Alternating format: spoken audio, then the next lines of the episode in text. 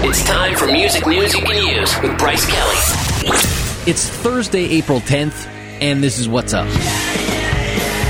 Today is the day that Nirvana get inducted into the Rock and Roll Hall of Fame. The remaining members, Chris Novoselic and Dave Grohl, were on The Tonight Show last night and talked about the good old days, including why on earth they smashed their equipment so often. It would make our sets like sensational, and then we'd play for 45 minutes, maybe 50 minutes, because Kurt was so intense, you know, and he'd be out there intense and 45, 50 minutes, and we can get off if we smashed everything. But then we played live shows. That's true. You can't do an encore if everything's That's broken. right. Genius! It's rumored that Nirvana may perform at tonight's ceremony with Joan Jett on vocals. The induction will air on HBO, but not until next month. Sonic!